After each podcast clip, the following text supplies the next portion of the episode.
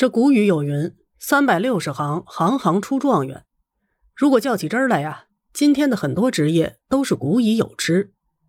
比如说，医生可以追溯到尝百草的神农氏，木匠的祖师爷呢，肯定是鲁班了。我们日常使用的瓷碗陶碟，至少有了几千年的烧制史。可能有人会说了，那程序员古代可没有吧？但是反过来说。比如古代的补碗匠、货郎担这些职业，今天也几乎再难见到了。所以说，如果你我的职业能够纵贯古今，也不失为一种缘分。下面咱们就来说说几种穿越历史的职业吧。首先就说说这跟历史有关的职业。中国的历史悠久，自然不必多说。中国人自古以来更是重视对历史的记录。一直到现在，全国各地都有地方志办公室，专门负责整理地方资料，而且各个领域都有机构负责编写年鉴。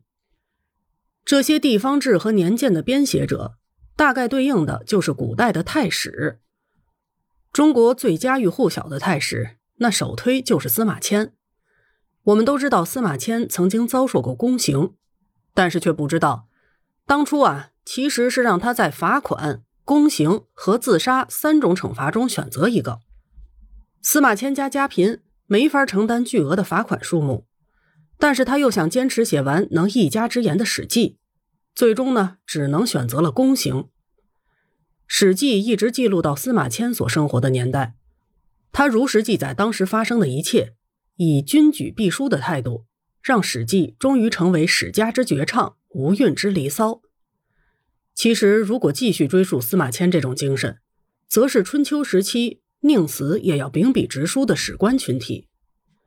在《左传》襄公二十五年中有记载，太史书曰：“崔杼弑其君，崔子杀之，其弟四书而死者二人，其弟幼书，乃舍之。”崔杼是春秋时期的齐国权臣，齐庄公和崔杼的妻子私通。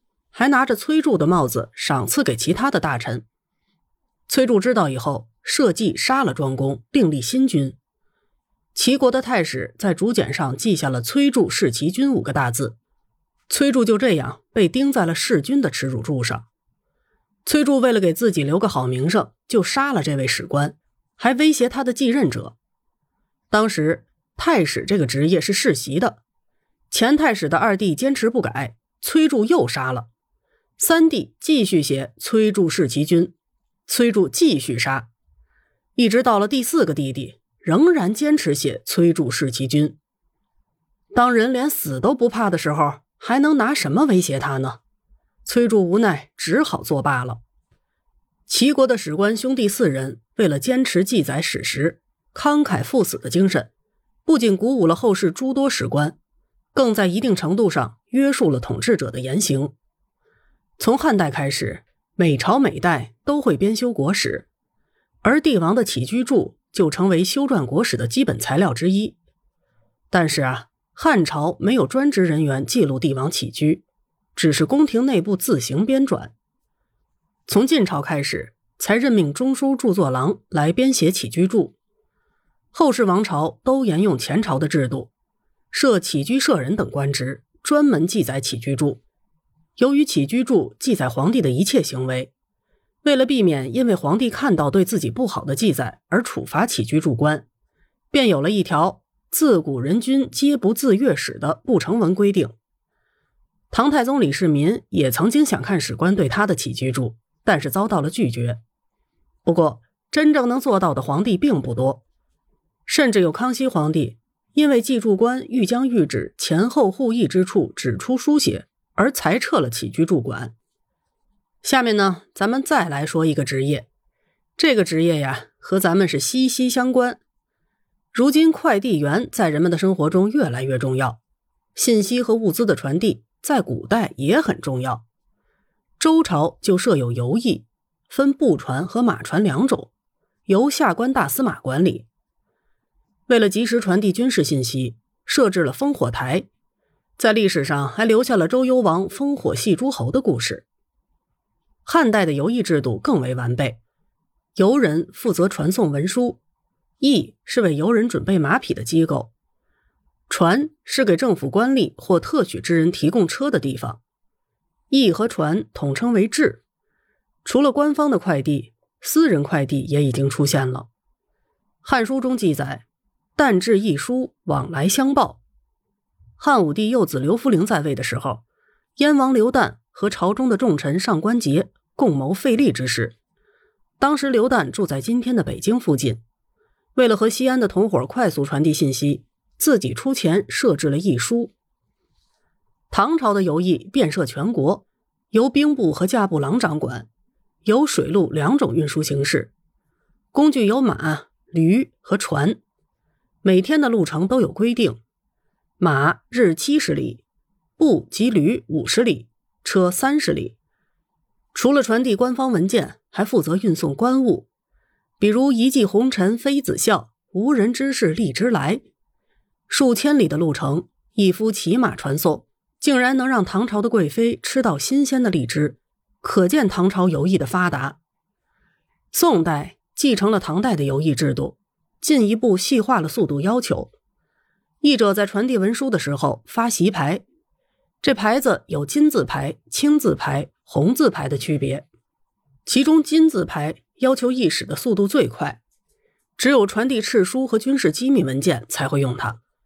因此，宋高宗为了命岳飞班师，一天之内竟然连发了十二道金牌。岳飞收到了十二道金牌，知道宋高宗决心已定，乘胜追击已无可能了，只得罢兵回朝。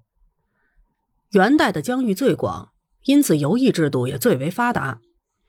意大利人马可·波罗记载，皇帝使人自都城出使者，每二十五里必有一驿，每驿有房舍，宏大华丽。于是四方往来之使，止则有馆舍，顿则有帐供，饥渴则有饮食，而梯行毕集，海宇会同，原之天下，是前代为极盛也。驿站之外，还有极地铺。转送朝廷方面及义郡文书往来，铺足腰穿隔带，并系悬铃。索要到铺的铺人听到铃声，则出来接文书，然后又辗转已去。政府规定，铺人一昼夜要走四百里，勤惰有赏罚。明代的驿传大体与前代相仿。明末攻破北京，把崇祯皇帝逼得自挂眉山的闯王李自成。在造反之前，就在驿站当狱卒。崇祯元年精简驿站，在这才人的风口浪尖上，李自成偏偏弄丢了公文，这就等于自己砸了自己的饭碗呀！没了工作，欠的债也还不起，债主逼债，还把他告到了官府，谢而由于事，将至致死。好在他被朋友给救了出来。李自成因受此奇耻大辱，一怒之下杀了债主。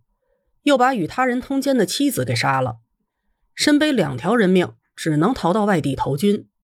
结果又因为军队欠饷而发动了兵变，最后让大明亡了。